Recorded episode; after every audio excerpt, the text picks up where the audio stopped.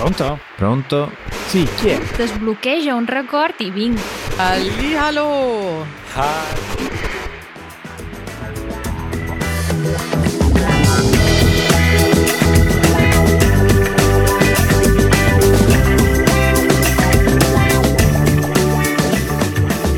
Buongiorno, bentornato. Ho perso le parole. Eh, infatti io questo volevo dire. In realtà voi non l'avete sentito, ma come al solito all'interno della sigla c'era Raffaele che diceva qualcosa, ma o almeno ha tentato di dire qualcosa, ma c'è qualco- qualcosa che vi dobbiamo dire. Raffaele non ha la voce. Sono senza parole. Letteralmente, nel senso che ho perso la voce. Tu non te ne sei accorto, ma io ho esordito con questo modo di dire che è comunque una citazione musicale.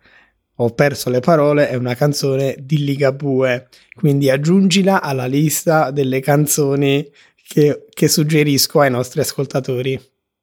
Messa subito adesso, diciamo, partiamo subito con, anche se dovremmo iniziare a, diciamo, diversificare i cantanti citati, nonostante sia comprensibile e anche per quanto mi riguarda eh, probabilmente Ligabue è uno di quelli che ha fissato nei, nost- nelle nostri- nei nostri cervelli tutte le sue parole, molto più forti di tanti altri. Ehi, hey, è la mia playlist, quindi eh. scelgo io i pezzi, ok?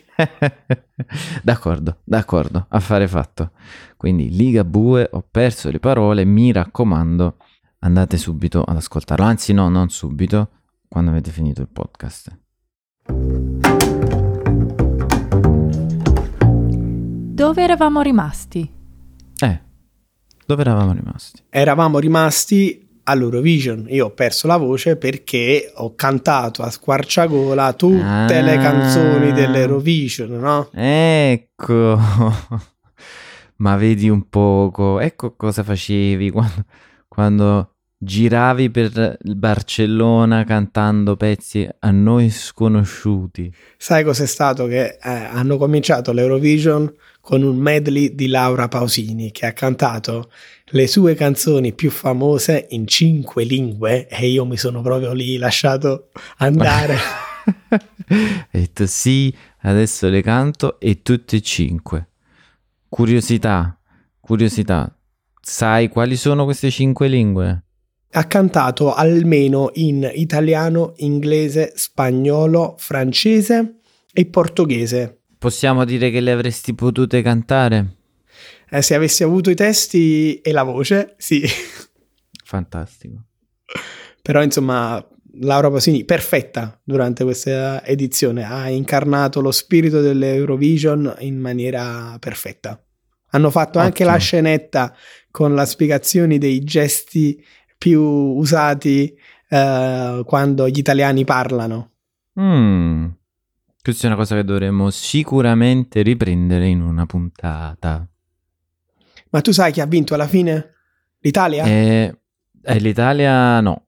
No. L'Italia no. Eh, so che c'è stato un, un vincitore eh, per qualcuno e un vincitore per altri, ma comunque di vincitore definitivo mi pare che sia stata l'Ucraina. Esatto, esatto. E l'Italia settima per la cronaca.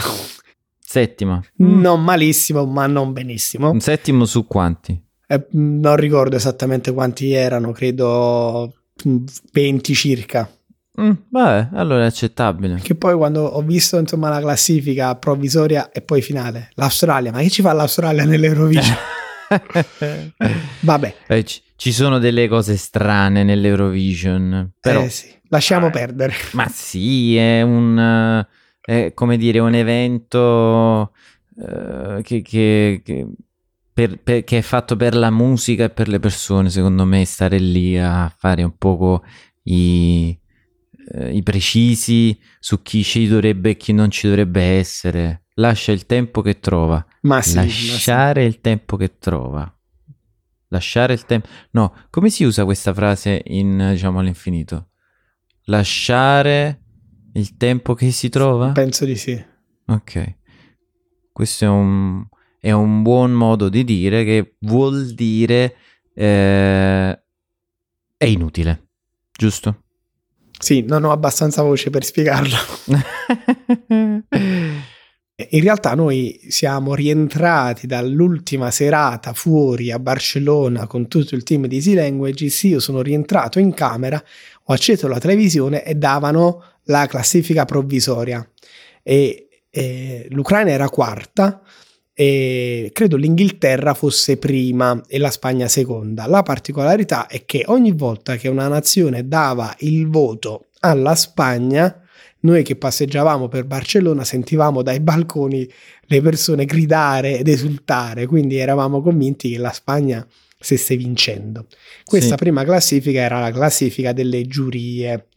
Poi il voto del pubblico ha ribaltato tutto, la maggior parte dei voti del pubblico sono andati all'Ucraina, che quindi è riuscita a fare il balzo verso il primo posto. Complimenti all'Ucraina, l'anno prossimo si dovrebbe tenere a questo punto l'Eurovision in Ucraina, eh, speriamo che sia possibile, e devo dire è stato uno spettacolo fantastico, ho, ho visto gli highlights, tutto molto bello. Bene, bene.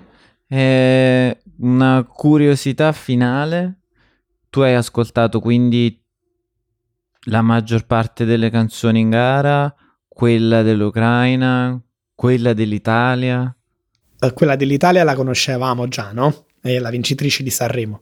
Giusto. E le altre ho ascoltato trenta secondi per canzone, mm-hmm. e, e devo dire che questa che ha vinto de, del gruppo, menzioniamolo, si chiama Kalush Orchestra, mm-hmm. spero di aver pronunciato uh, decentemente, è un bel mix tra dance ma anche musica tradizionale ucraina.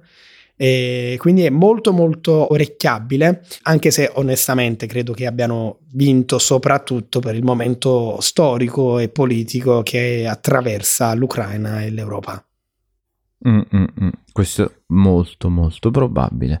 E, beh, speriamo veramente che mh, diciamo, l'anno prossimo la situazione sarà tale che l'Eurovision potrà essere eh, registrato e comunque potrà essere ospitato dall'Ucraina. Senti, quindi l'Eurovision non l'abbiamo vinto, ah, abbiamo vinto gli internazionali di tennis, giusto? eh, sì? Eh. Sì? P- sì? No. Dimmi di sì. Purtro- purtroppo no. Purtroppo no. Eh, chi ha vinto gli internazionali di tennis di Roma è Djokovic, che ha battuto in finale Tsitsipas, spero di non aver, diciamo, pronunciato il suo nome male, me ne perdoni tut- tutta la Grecia, soprattutto Dimitris, il nostro, il nostro amico del canale Easy Greek. Scusaci Dimitris. Scusaci Dimitris. e, e sì, purtroppo eh, il nostro italiano è stato battuto ai quarti dal finalista Tsitsipas. E che c'è da dire? Eh, poteva andare meglio? Eh sì, mi aspettavo di più da, dal nostro Jannik Sinner, ma soprattutto questa, insomma, è la pietra tombale sul fatto che noi non possiamo mai più parlare di eventi in cui partecipano gli italiani.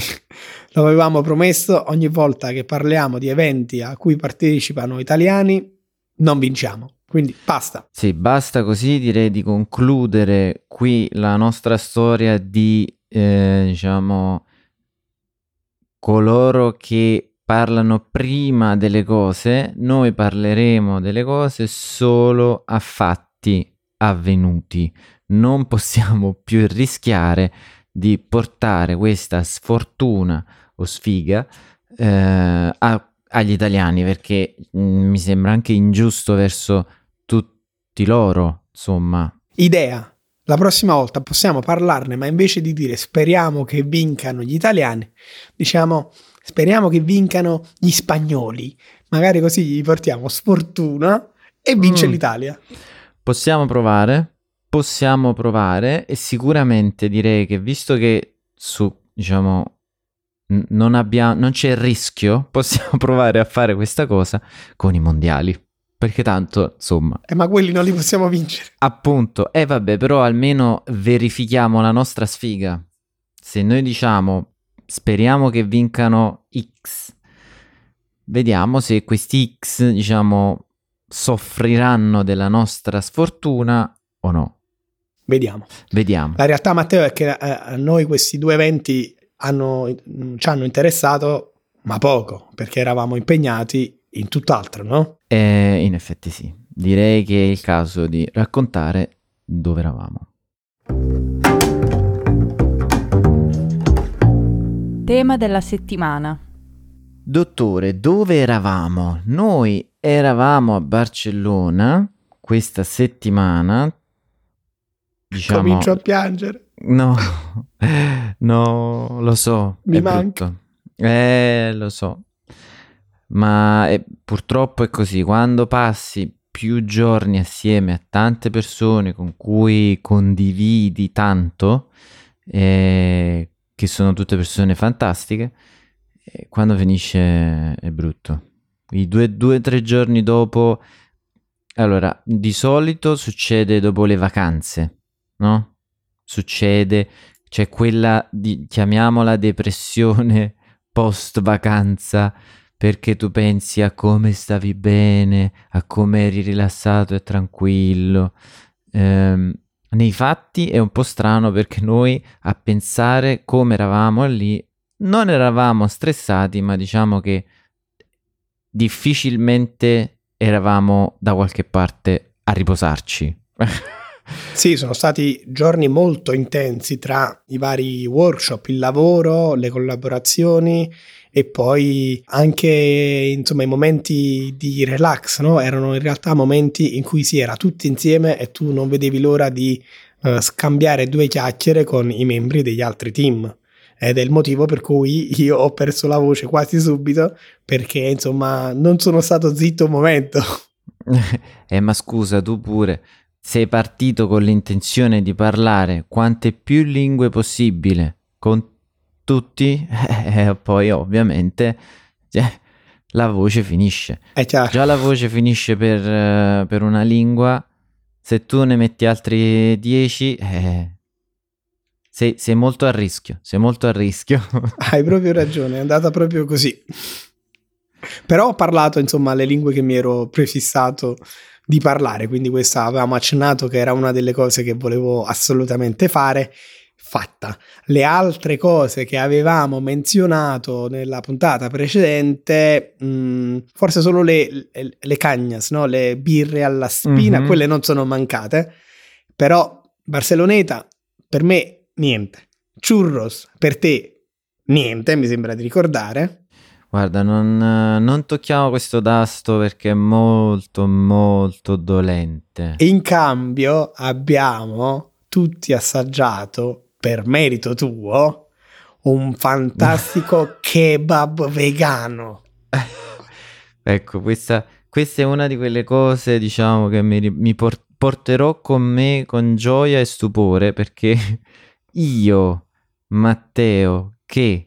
riesce a convincere multiple persone, probabilmente una decina se non di più, ma di più sì, eravamo in venti credo, a prendere un ke- a seguirmi e per prendere un kebab vegano, no, per, per me è proprio fuori da, cioè non, inconcepibile, perché non sono né vegano né vegetariano, né mai lo sono stato, eppure...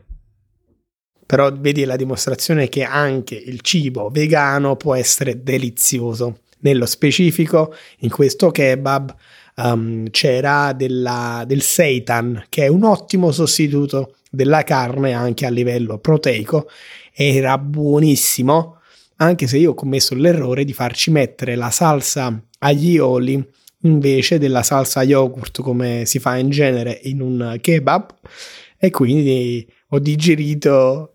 Oh, questo kebab due giorni dopo, perché la salsa agli oli, una salsa all'aglio, eh, quella è, è pericolosissima, tant'è vero che a proposito di questa salsa, eh, diciamo, ho scoperto un piccolo, eh, chiamiamolo trucco, perché un, qual- un paio di volte siamo andati, eh, diciamo anche più di un paio, abbiamo preso le, le birre, le cagnas con le tapas, e di solito un, una tapa che c'è sempre è la patata brava, che viene servita con le salse, anche un, questa salsa all'aioli. E dopo un paio di volte, poiché sono quasi sommerse queste patate da, cioè le salse, ci hanno consigliato di chiedere sempre la salsa a parte, ed è una cosa che poi ho notato è molto comune. Se sai, diciamo, quello che ti sta per arrivare, perché se non la chiedi a parte praticamente navigano nella salsa. Noi non siamo abituati né a salse all'aglio né a troppe salse, diciamo, come cucina, e quindi diciamo sì, mh, assieme a te mh, ci, si digeriscono tutte queste cose in, in più giorni, mo- moltipli giorni.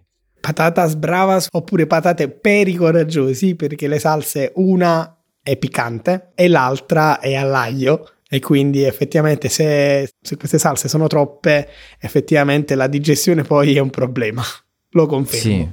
Sì, noi diciamo siamo proprio eh, poco abituati a condire con così tante salse e con così tanti sapori in realtà, perché escludendo alcune regioni che fanno un abuso quasi del piccante, tutto il resto dell'Italia Eh, mangia in maniera abbastanza, come dire, eh, non, non blanda, perché non è che le cose non sono saporite, però non facciamo un gran uso né di piccante, in realtà probabilmente, né di aglio, direi. Eh, quanto tempo abbiamo per discutere questa cosa? non tantissimo, non tantissimo, però diciamo possiamo accennarlo. Riassumo in dieci secondi. Il piccante in Italia equivale a Calabria. Per esatto. Quanto riguarda l'aglio, è un po' utilizzato in tutta Italia, soprattutto al sud, um, soprattutto sulle bruschette. Mm. E, però, insomma, sì, salse all'aglio non sono popolari in Italia. No. Basta, basta parlare basta di cibo, cibo anche bene, quando parliamo bene. Di Barcellona. Al di là di tutte queste attività e di tutte queste cose che abbiamo mangiato, una cosa fantastica di questa vacanza sono state le persone, no? La cosa più bella, direi, poter vedere poi dopo due anni e passa, diciamo, diciamo di incontri online, vedere finalmente dal vivo tante persone. E eh, per te immagino la prima volta. Sì, per me è la prima volta, e stavo pensando che faccio fatica a dire eh, soltanto una persona che sono stato molto contento di vedere o di conoscere, perché davvero è, insomma, in tutto il team ehm, ci sono talmente tante persone preparate, brave, interessanti, che farei soltanto un torto eh, a menzionare a menzionarne una eh, piuttosto che un'altra. E sono d'accordo, anche perché mh, ne sono veramente tante. Ne eravamo, penso, intorno ai quaranta più o meno. Sì. E... Eh sì, quaranta persone, una decina di team, adesso non vorrei, i numeri non li so perché non mi sono messo a contare, ma eh, perché ci sono team che fanno parte del canale Easy Languages e team come quello di Easy Italia che hanno un canale al, diciamo un altro canale, un canale proprio. Dedicato. Un canale dedicato, grazie. Ehm... Però è, insomma, è stato, è stato fantastico, e devo dire che personalmente, ecco, personalmente porto a casa, oltre a eh, tantissime, tantissima voglia di provare, testare idee che abbiamo avuto assieme eh, nei nostri video, ma anche, come avevo accennato prima di partire, eh, Tante, eh, tantissimi miglioramenti tecnici che non vedo l'ora di applicare al prossimo video. Nel, in particolare questa volta è sul girare il video, quindi l'uso della camera, alcuni piccoli trucchetti eh, quindi sì, sono, sono molto molto ispirato, ecco. Eh sì, è stato bellissimo vedere i professionisti eh, lavorare dal vivo e imparare eh, da loro. E poi le collaborazioni, le collaborazioni divertentissime sulle pronunce nelle altre lingue, sui modi di dire delle altre lingue. Ieri ho visto il video sui modi di dire in uh, francese, o meglio sui modi mm-hmm. di dire francesi, ehm, con il team di Easy French che ha intervistato Uh, tanti altri team e ha intervistato anche te chiedendoti cosa significasse in francese avere la banana. Eh, sì, sì. Molti momenti divertenti e inaspettati. In italiano la banana o è il frutto o è un doppio senso sessuale, come dire a sfondo sessuale, e Dimitris, ad esempio del team di Easy Greek, uh, ha subito pensato a quello. E invece banalmente in francese vuol dire sorridere, sorridere sempre. Perché la banana in effetti ha un, la forma di un sorriso. Che, che visione molto innocente delle cose.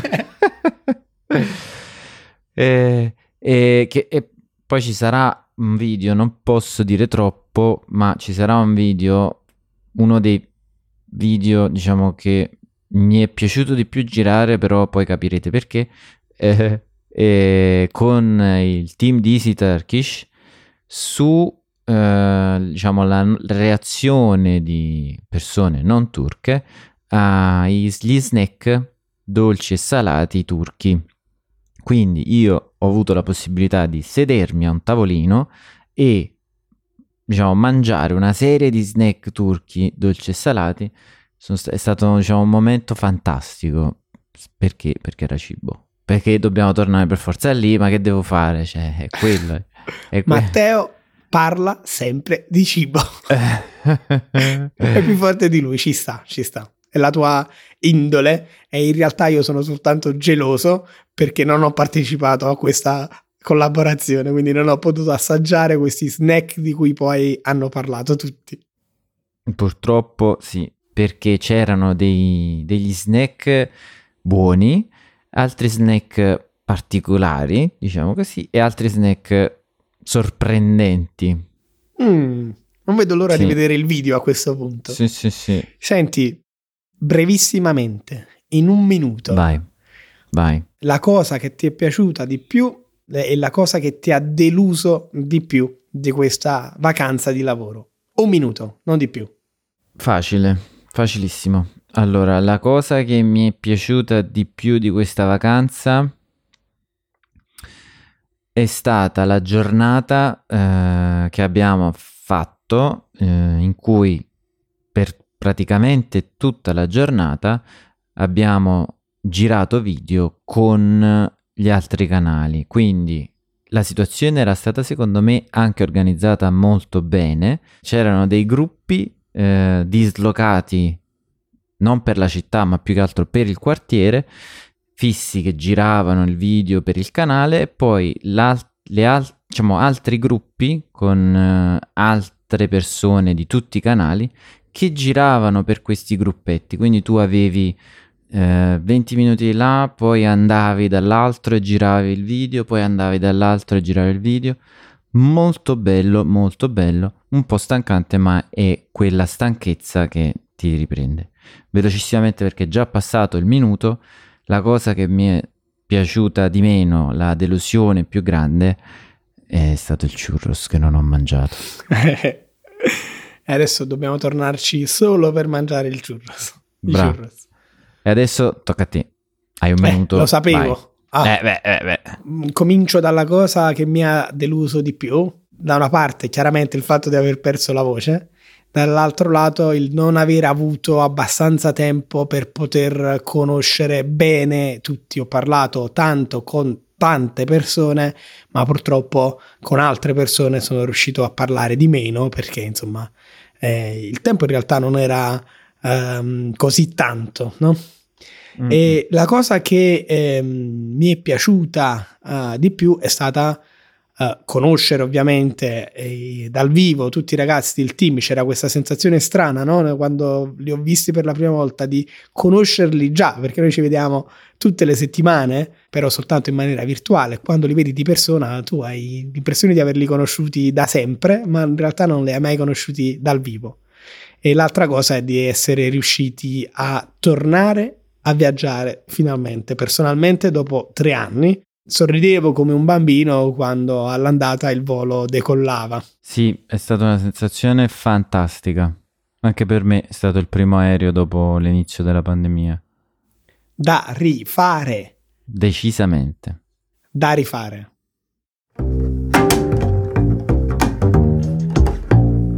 Cinema. Una cosa da non rifare assolutamente è prendere una Maserati e, e lanciarsi sulla scalinata di Trinità dei Monti a Roma, quella che gli inglesi chiamano Spanish Steps. Eh. Raccontami tutto, Matteo. Innanzitutto non ero io. Detta così. Abbiamo un alibi. No, eravamo io. a Era, Barcellona. Eravamo, sì, eravamo a Barcellona. Né io né Raffaele ha ha affittato una macchina ed è salito con la macchina sulle scale di Trinità dei Monti, bensì è stato un turista. Questo simpaticissimo turista ha eh, deciso di eh, fare questa cosa decisamente, oltretutto non legale, ma manco, diciamo, come dire, n- decisamente pericolosa anche per se stesso, cioè niente, boh, mh, pazzia.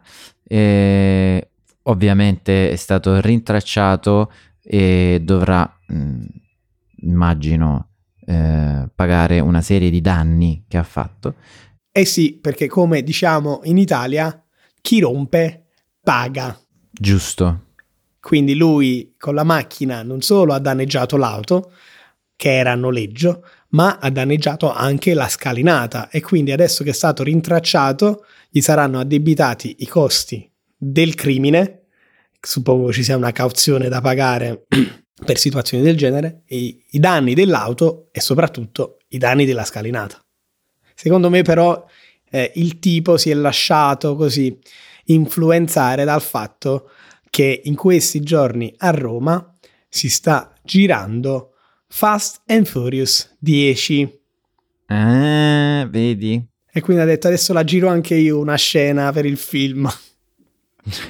E ho detto se lo fanno loro, o anzi forse ha voluto, diciamo, aveva un'idea molto precisa e particolare e voleva, ehm, come dire, farla presente al, alla regia e a tutti quelli che c'erano lì del film. Evidentemente, diciamo, è andata un po' male. Secondo me voleva imitare Jason Momoa, che assieme a Vin Diesel sarà l'attore principale di questo film. Sai di chi stiamo parlando? Questa montagna umana tutta muscoli. Il signor Aquaman. Esatto, esatto. Jason Momoa si è reso protagonista dell'altro, come dire, aneddoto che è andato sui giornali in questi giorni. Cosa ha fatto Jason Momoa? Beh, ha deciso di andare a visitare i Musei Vaticani. E fin qui tutto bene, poi però eh, diciamo in quanto star si è, si è sbizzarrito in foto, selfie e quant'altro con amici, parenti e eh, anche mh, le persone che lavoravano lì. Piccolo problema è che è vietato fare foto all'interno della Cappella Sistina, eh sì.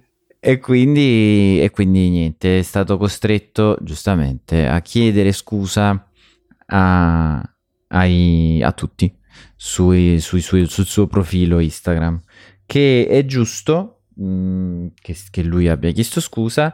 È un po' meno giusto il fatto che invece di dire non ti devi fare le foto eh, se le facevano con lui, però questo è un discorso molto più ampio che, che merita più spazio. Il potere che a volte eh, dà eh, la fama Eh, viene usato malino. Il fatto è sì che sotto i suoi post con le foto ci sono stati tanti commenti negativi di tutti quelli che ci sono stati alla Cappella Sistina e, e hanno detto il mio ricordo più forte non è aver visto la Cappella Sistina, ma aver sentito ogni tre secondi una guardia che diceva no photos please, non si fanno le foto, non fate mm, le foto. Mm, mm.